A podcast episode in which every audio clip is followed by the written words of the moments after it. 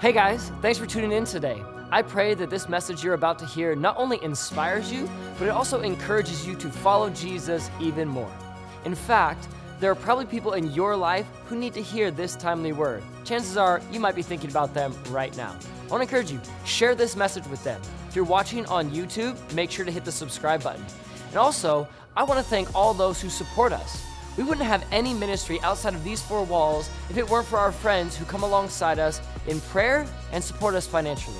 There are thousands who are benefited by this ministry because of your giving, and we thank you for it. To continue or even to start supporting our mission to help others and their families follow Jesus, you can give by visiting cfmiami.org/give. All right? Enjoy the sermon. Amen. Amen.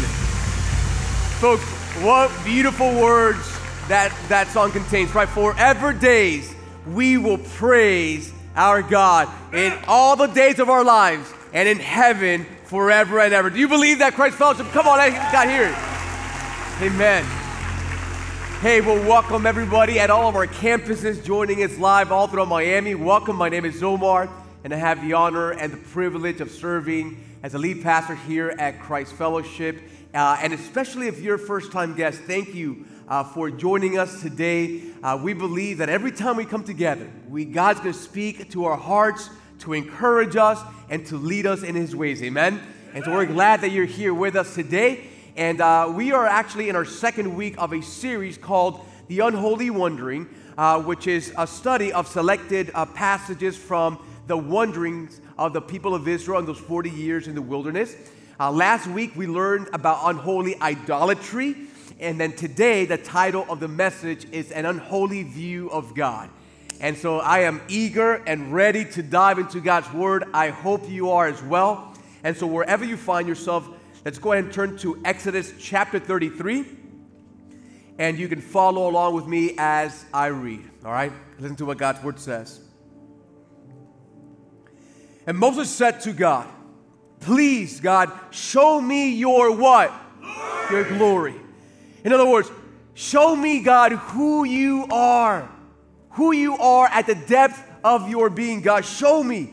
And then God said, I will make all my goodness pass before you, and I will proclaim before you my name, the Lord. That is God's word. You can go into Casita everybody at all campuses.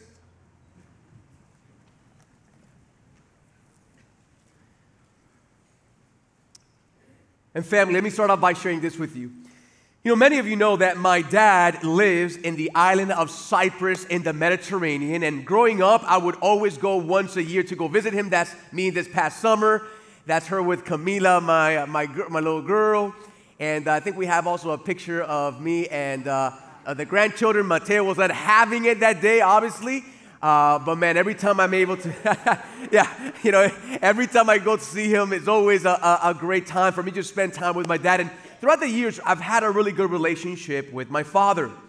And as I've shared with you before, uh, my dad uh, is not a believer yet in Christ, uh, but every time that I've gone to see him, uh, I, I, do my best to have a gospel conversation with my father. Now, folks, follow me here. Because years ago, there was one gospel conversation that I distinctly remember.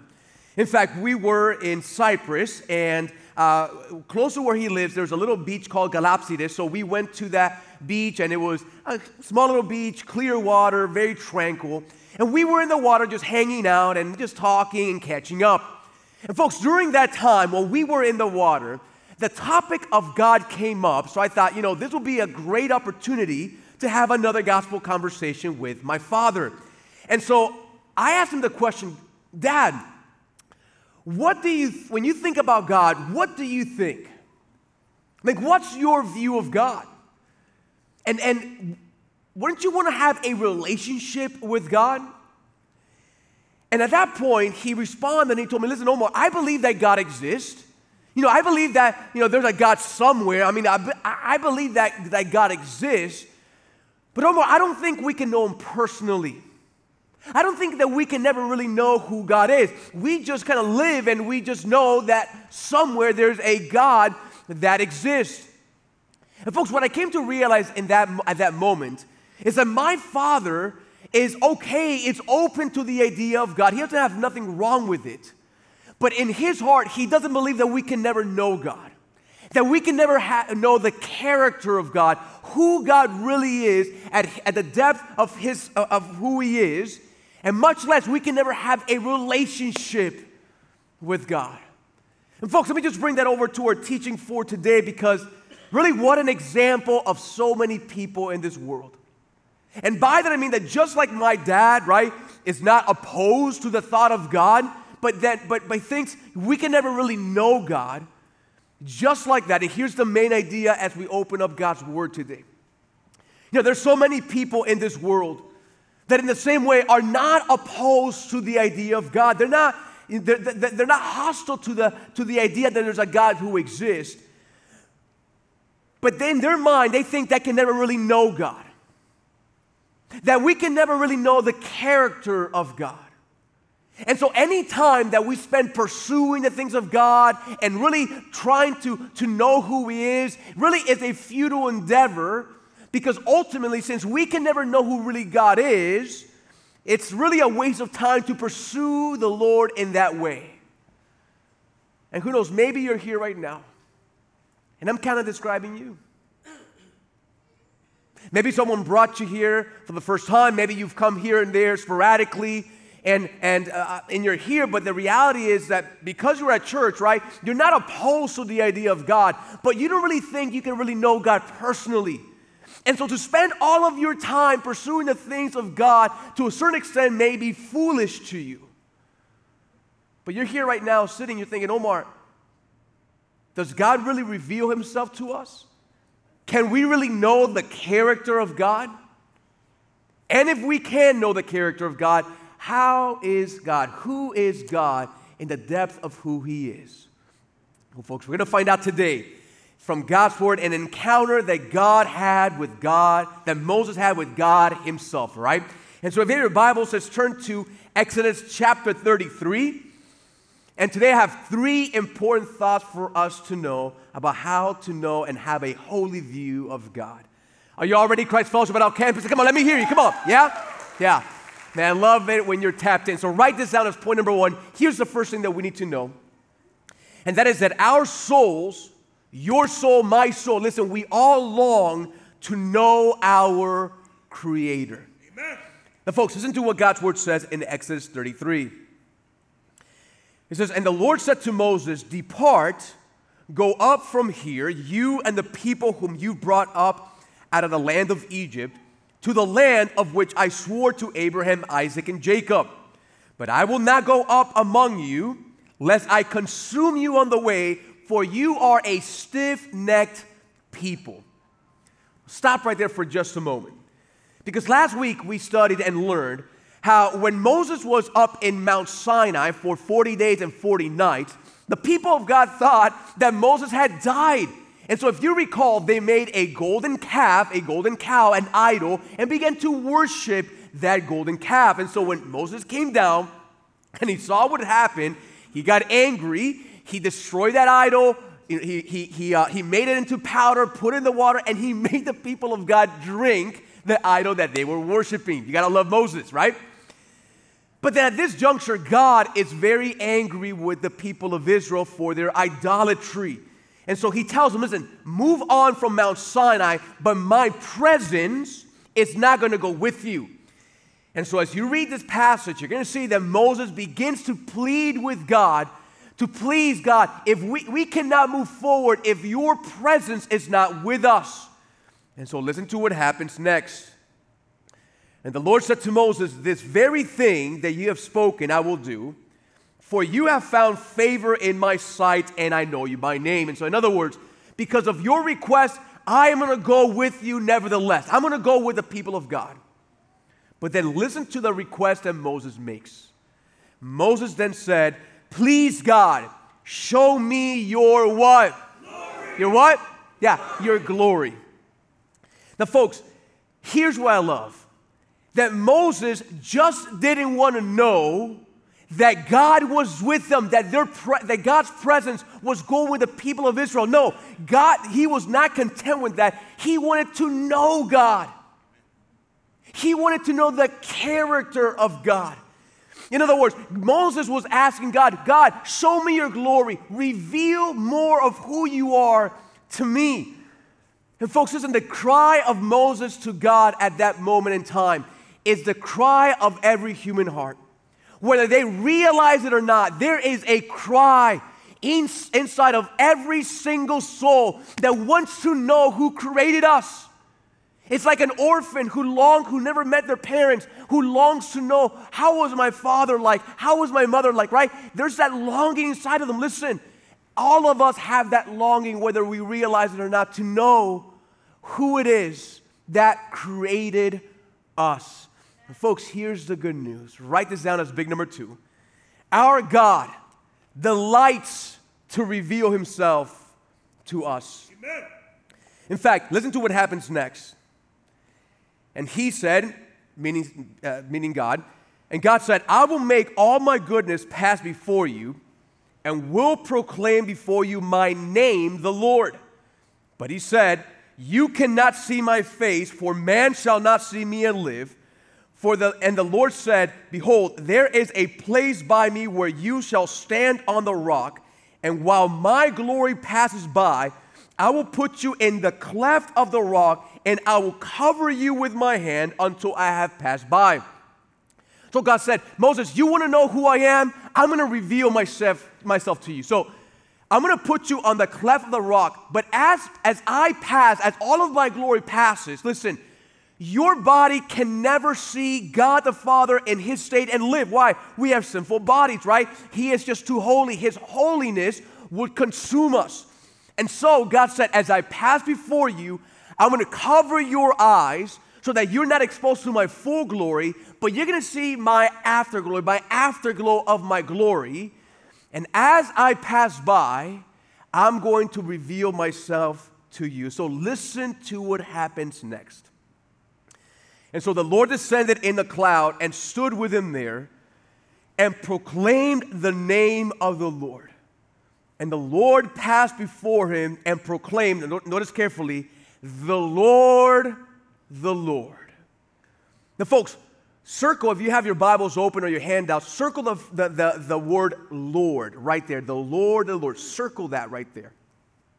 Because the word here for Lord is not the general word for Lord. Rather, in the original Hebrew, it is the personal name of God. And the personal name of God is Yahweh. What many people do not realize is that God's personal, God has a, a, a, personal name, and his name is, is Yahweh. God is not his name, God is who he is. But the personal name of God is Yahweh. It's like my children, right? My two kids, when they see me, they call me daddy, right?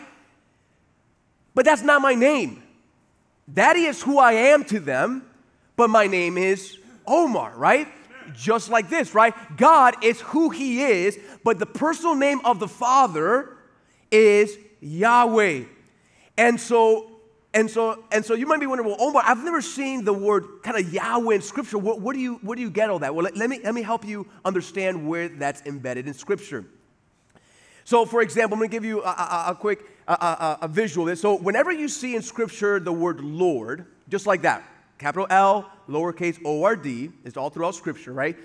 That's referring in the original text to the word Adonai, which the word Adonai simply means Lord, like the Lord of a castle, the Lord of a manor, the Lord of an empire, you know, whatever. It's the title, Lord. So whenever you see the word Lord spelled like that, it's really referring to Adonai, Lord. However, whenever you see in Scripture the word Lord spelled like this, capital L, and then lowercase capital, right? Or do you see a difference? You see the difference, right? Whenever you see that in Scripture, when God's word says it like that, that means it's not Lord like Adonai, it's the actual name of God is Yahweh. And so, and so what we see is that throughout Scripture, Yahweh comes from the root word in the Hebrew for being for, for, for being. So, uh, what many, uh, you know, the general consensus of the meaning of the name Yahweh, it's either the, the Yahweh, the self sufficient one, or the self existing one. That is what the name Yahweh means. Why? Because every per, everything in the created order in this universe cannot has to depend on something outside of itself, namely God, to exist. But God, on the other hand, He's the only self existing one. He is a self sufficient one. He is a, the, the self sustaining one that God doesn't need anything outside of itself to exist. He just exists. He is Yahweh, the self existing one. Can I get an amen to that? And so, if you think about it, for thousands of years, humanity did not know the personal name of God. For example, Adam didn't know the personal name of God. Noah didn't know the personal name of God. Jacob, Isaac, all those people didn't know the, the personal name of God. God, for the first time, revealed his personal name in Exodus chapter 3, where when, when God told Moses to go to the land of Egypt and, uh, and to deliver the people of Israel from captivity, God, Moses told God, God, when I get there, and they tell me, and they ask me, Who sent you to us? What do I say, God? What, what do I say at that moment? Well, here's what God said. In Exodus 3, he said, it says, Say this to the people of Israel, the what? The Lord. Or notice the spelling there, right? Or Yahweh, the God of your fathers, the God of Abraham, the God of Isaac, and the God of Jacob, has sent me to you this is my what? Name. My name. This is my name forever, and thus I am to be remembered throughout all generations. And so, folks, what I love about this moment, going back to the, to the moment where Moses is on the cleft of the rock, at that moment, God, before he reveals who he is, he declares his name twice Yahweh, Yahweh. And what happens next is the first time in Scripture where God reveals explicitly his character. Before all that, God was revealing himself implicitly through promises, through different things, but never there was a moment where God himself declared who he is, the character of his nature. And so, as Moses is on the cleft of that rock and the glory of the Lord is passing by, God said, The Lord, the Lord, Yahweh, Yahweh. And then he says, a God, what? Merciful. The first thing God says about himself is that he is a merciful God. See, he doesn't give us what we deserve. Amen? And not only is he a merciful God, he says that he's a gracious God. He gives us what we don't deserve. Everything we have, we don't deserve it, but God is gracious enough to give it to us. And then he says, like God, merciful and gracious, slow to anger. You know, so many of us, we get so easily angered about things in life. We get angry at kids, we get angry at spouses, we get angry at family members, we get angry at, neighbors, we get angry at bosses, we get angry at everybody and so quick to anger, but our God reveals himself, and he is a God slow to anger. It says, I am an abounding in steadfast what? Love. He is a loving God. In fact, when I was just meditating on that, notice if you think about it, he says steadfast love. You know, you really think about it, because of our sinful nature, our love fluctuates for people, right? Good times we love people a lot, not bad times we don't love people that much. You know, it's, it, we fluctuate, but you know, God says, My love is steadfast, full, and never ending. Not only that, but He has steadfast faithfulness. In other words, whatever God declares, whatever God promises, it is in His nature to accomplish that. He cannot lie, He cannot change. Then it says, keeping steadfast love for thousands forgiving iniquity and transgression and sin. He is a forgiving God. Amen. You know, if you're watching right now one of our local campuses and you're thinking, listen, Omar, if God, God can never forgive me what I've done in my life. God cannot forgive me what I did to my spouse, to my children, to that person. God will, can never forgive me. Listen carefully. The true God for, is a forgiving God. Amen. He knows what you've done. And He still desires to forgive you. But then it says, but, why, but, why, but, but who will by no means clear the guilty, visiting the iniquity of the fathers on the children and the children's children to the third and fourth generation. In other words, He is a righteous God, He is a just God, and He will always deal with sin according to what it deserves. And so, what I love about it is that in this moment in human history, God reveals to, human, to Moses, but to humanity, his character. And from that point on in Scripture, God is going to continue to reveal himself more and more to humanity. And this recall, if you're taking notes, write this down, letter A at all campuses. From that point on, God's revelation was progressive through the Old Testament. In fact, just so you have a good understanding of what I mean by that, let me just show you a visual so that you can kind of track with me, all right? So, for example, uh, at creation, if we look at Genesis chapter 1, if we look at the original word for God there, it is the word Elohim. Now, the word El in the Hebrew is El.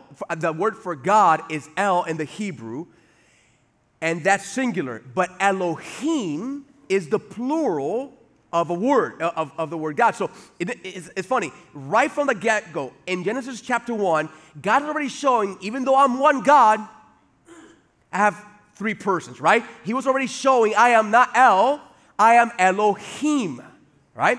Then, throughout the book of Genesis, if we continue, he starts revealing who he is, right? He's El Shaddai. God Almighty. He's, he's El Elyon, right? The word El is God. El Elyon, God Most High. El Olam, God Everlasting, right? So he's showing he is the Almighty God. He is the Most High God. He is the Everlasting God. And he continues to reveal himself through to the people through the book of Genesis. Then we get to Exodus chapter 3, we just read, where he reveals himself, his personal name to Moses, which is Yahweh, right? And then we get to Exodus chapter 33, and there in the passage that we're studying today, he reveals the character of Yahweh, which we saw merciful, gracious, slow to anger, loving, um, uh, uh, just, I, I can, uh, just and unrighteous, right? And so what we see here, right, is that at that point in Exodus 33, right, he starts revealing the explicit character of God, of the God who is Yahweh.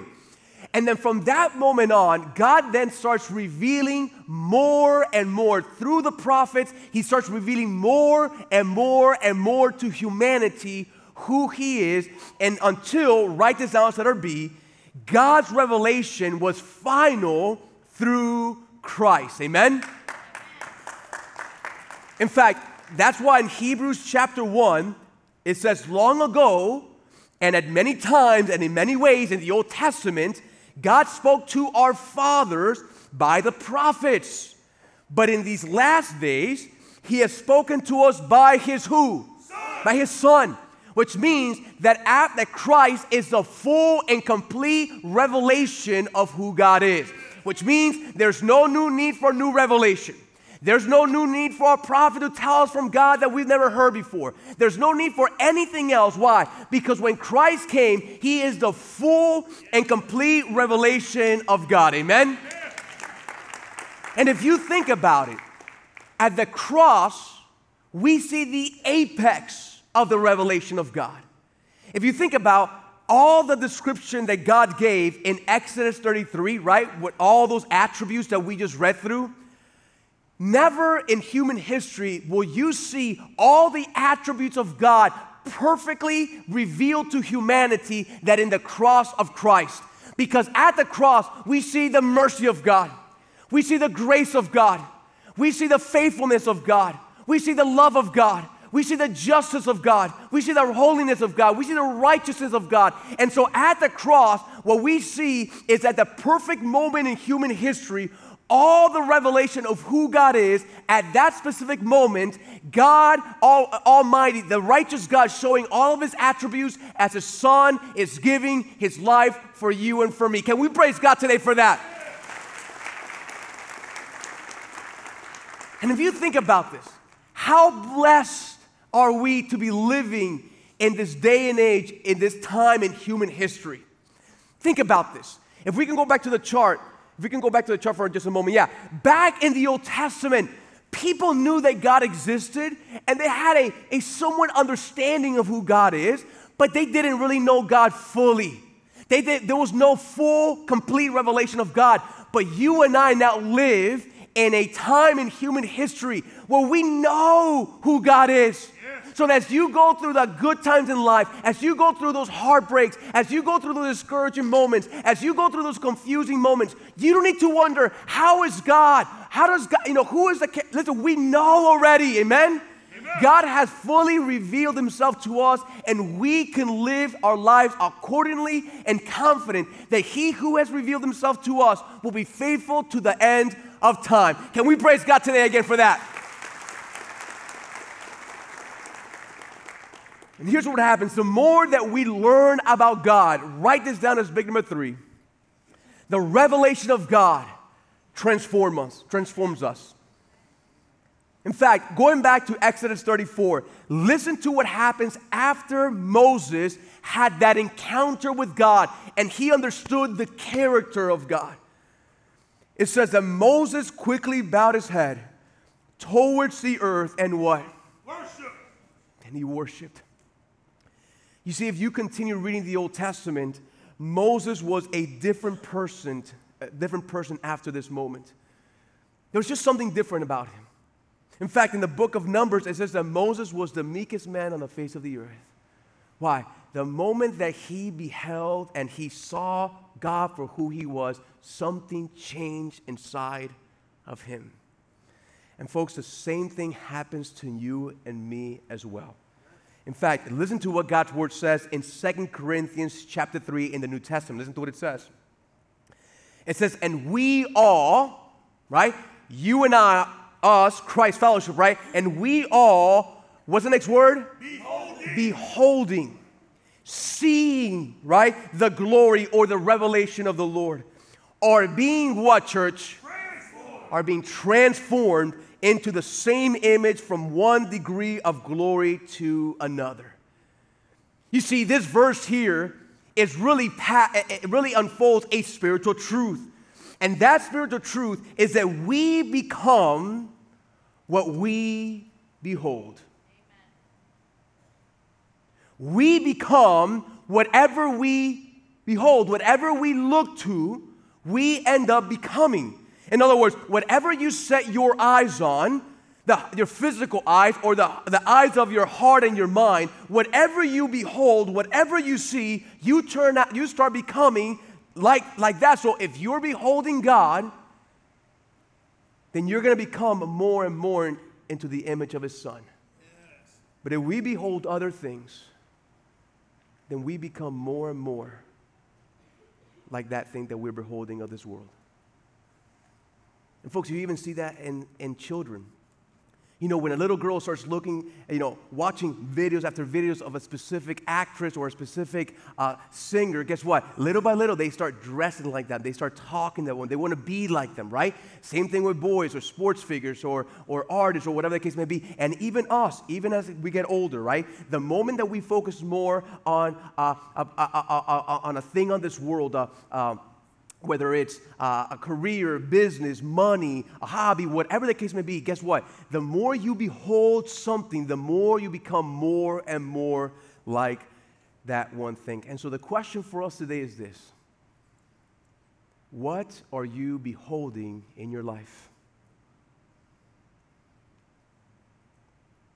What do you spend all of your time, all of your heart, all of your heart, your mind? What do you spend focused on? Because whatever you are focused on in your life, whatever you're beholding, inevitably you're going to become more and more and more like that one thing.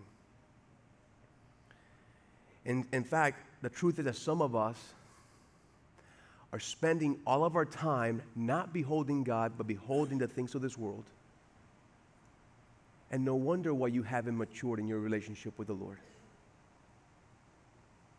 Maybe you've been coming to know Christ, to Christ fellowship for a year, five years, ten years, and if you look at your life, you have not really changed or matured or become more like Christ than you were a year ago, or five years ago, and 10 years ago? Could it be because you call yourself a Christian, but the truth of the matter is that you're not beholding God, you're not focused on God, but you're really beholding other things in this world? So, no wonder why there's no transformation in your life. And this is why, folks, get this. This is why A.W. Tozer, in the book, The Knowledge of the Holy, which, listen, if you've never read it, I would encourage you to read it. Short little book, but so powerful. A.W. Tozer said this in The Knowledge of the Holy. He said, What comes into our minds when we think about God is the most important thing about us. And the most portentous fact, now think about it, the most important fact about you is not how popular you are. Is not how, money, how much money you have. Is not how successful you are.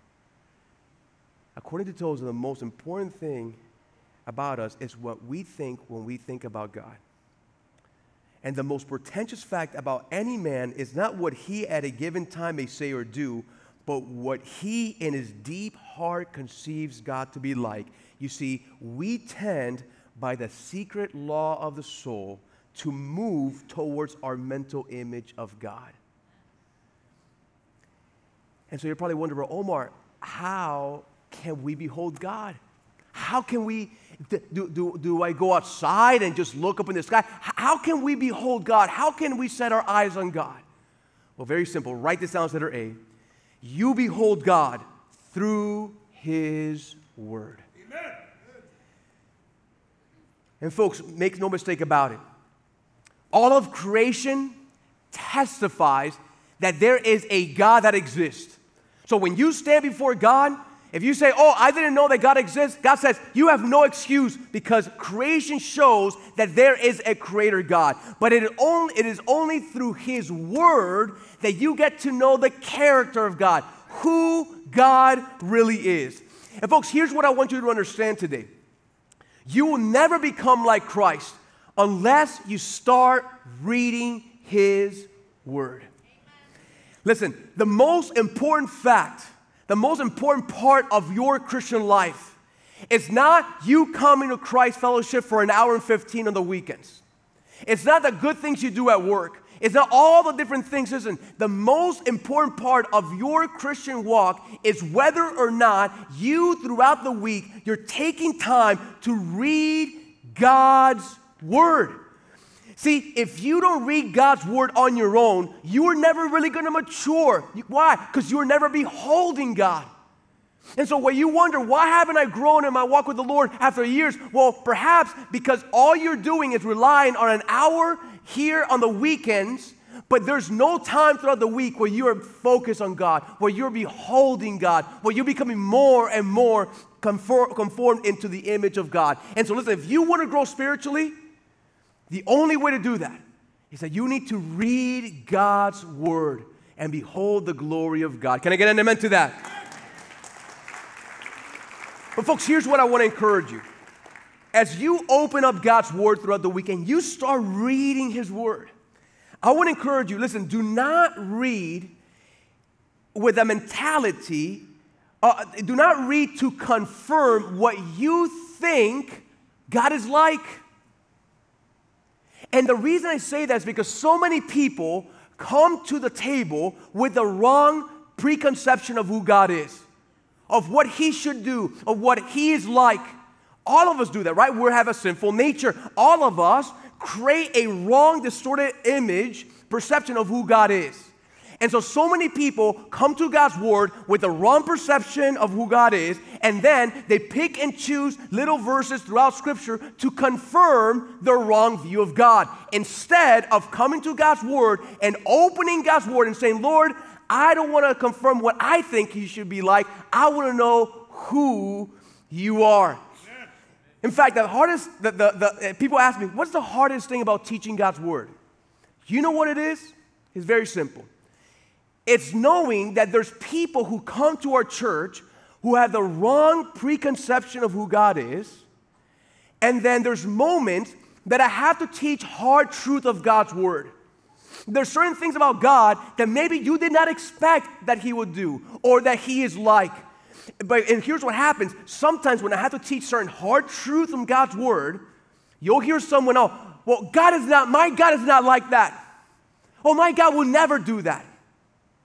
And I was saying, yeah, your God will never do that because you don't have the right, because it's not the true God, it's a figment of your imagination. Because of one true God, the moment you open up God's word, He does things what he, as He pleases, and no one can tell Him what He can do and what He cannot do. He said, God has a right to do what He pleases, and He has the right to do what He chooses to do. And so, therefore, my encouragement to us as a church is that as we come to God's Word, we say, Lord, I'm leaving my preconceptions of who you are and what you should do and what the things that you shouldn't do aside, and I'm gonna open my heart with humility. And I'm gonna take in the full revelation of God so that I can know who God really, truly is. Can I get an amen to that? And so, listen, if you want to grow and mature in your relationship with the Lord, the only way that you can become more like Christ is by beholding God. And the only way you can behold God is through His Word. Now, folks, let me end with this. You know, many of us have heard of Charles Darwin.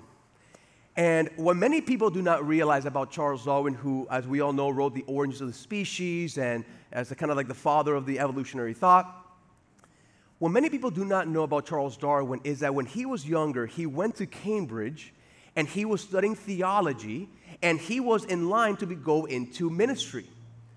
And so early on, he had, he had begun to behold the Lord, but something happened at age 22.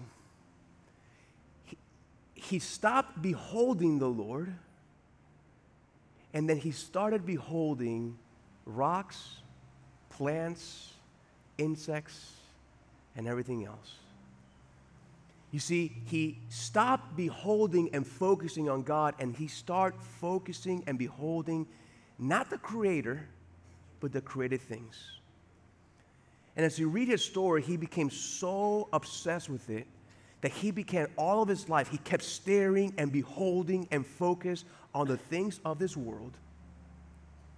And little by little, he became, he started to change as a person. And so many people think, oh, Darwin probably ended his life with, you know, so successful and so famous with so much joy and so much fulfillment. But not quite.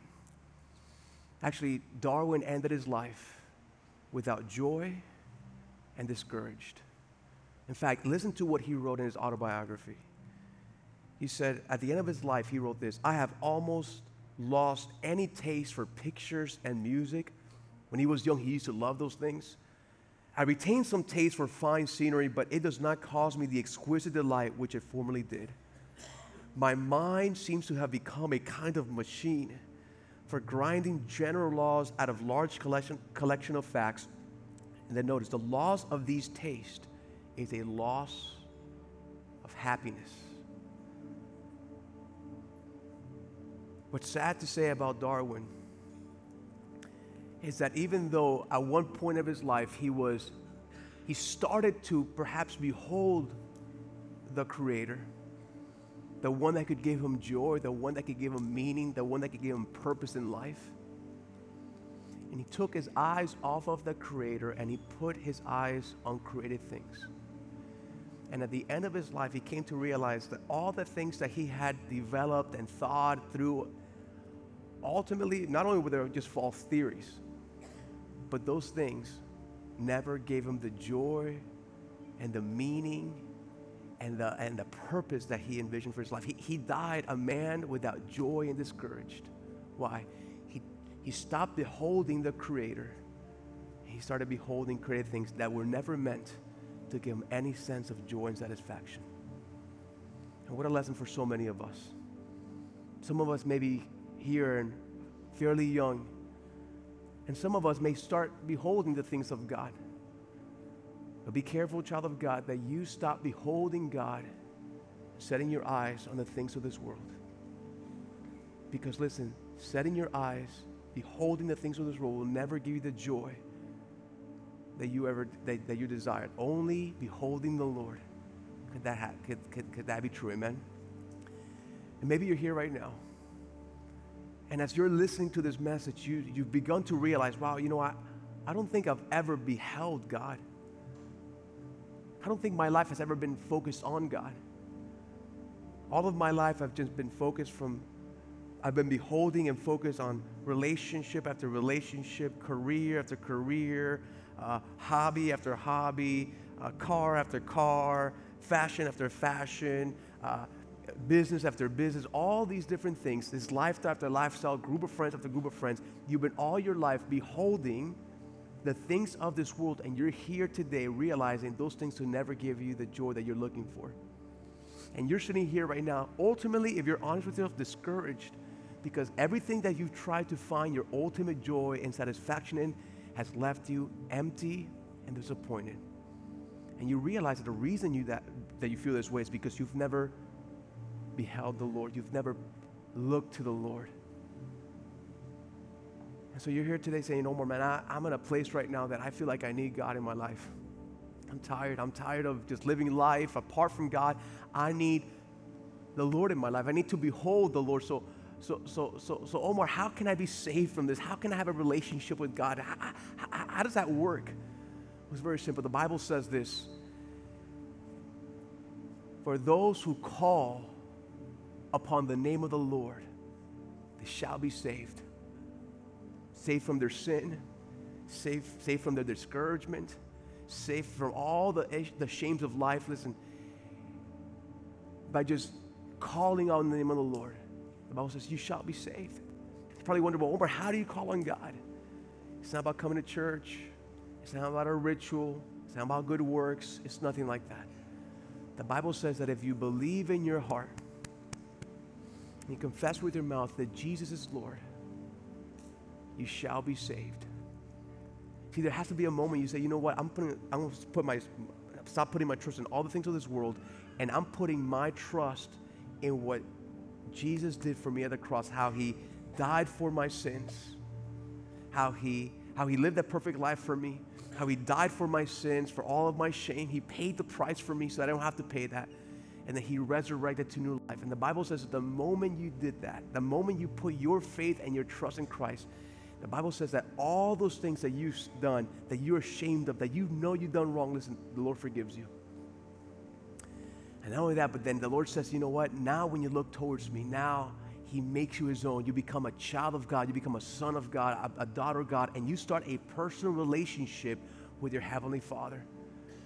And from that point on, the more that you walk with your Heavenly Father, the more that you behold Him, the more that you walk with Him, like a little child walks with his father, the more you behold the Lord, you're going to become more and more and more conformed into the image of His Son.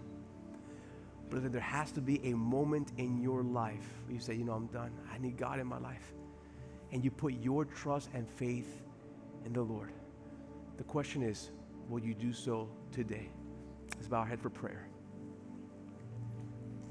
Father, we come before you, Lord, and for those of us who are believers in Christ already, Lord, we thank you, Lord, for the reminder that we need to keep our eyes on you, Lord. Let us behold you, Lord. Let us go to your word and let us become and mature so that we can be conformed to the image of your Son. And with all heads bowed and all eyes closed, I want to speak to those of us today who you're at a point in your life that says, you know what, I'm ready to take that step. I'm ready. And so if that's you, I'm going to lead you through a prayer. And when you pray this, listen, at all campuses, when you pray this, listen, you don't pray this to me. I'm only a man. I cannot save you. You pray to the God who loves you, and He gave His Son for you. And when you pray, you, re- you realize, listen, that the words itself that you're praying are not saving you. It is the faith behind the prayer. It is a faith fueling the words that you're speaking to God. So as you pray, you go to the Lord in faith. So pray this quietly to yourself, but pray to God.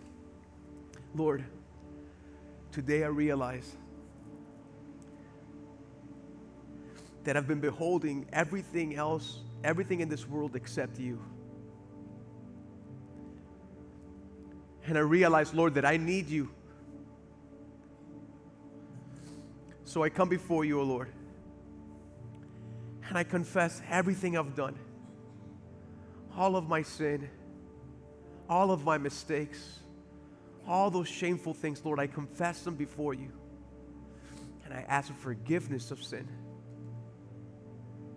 And today, Lord, I am putting my trust in you. I'm surrendering my life today, oh Lord. So save me, Lord, from my sin. Give me everlasting life. And for the rest of my life, let me walk alongside of you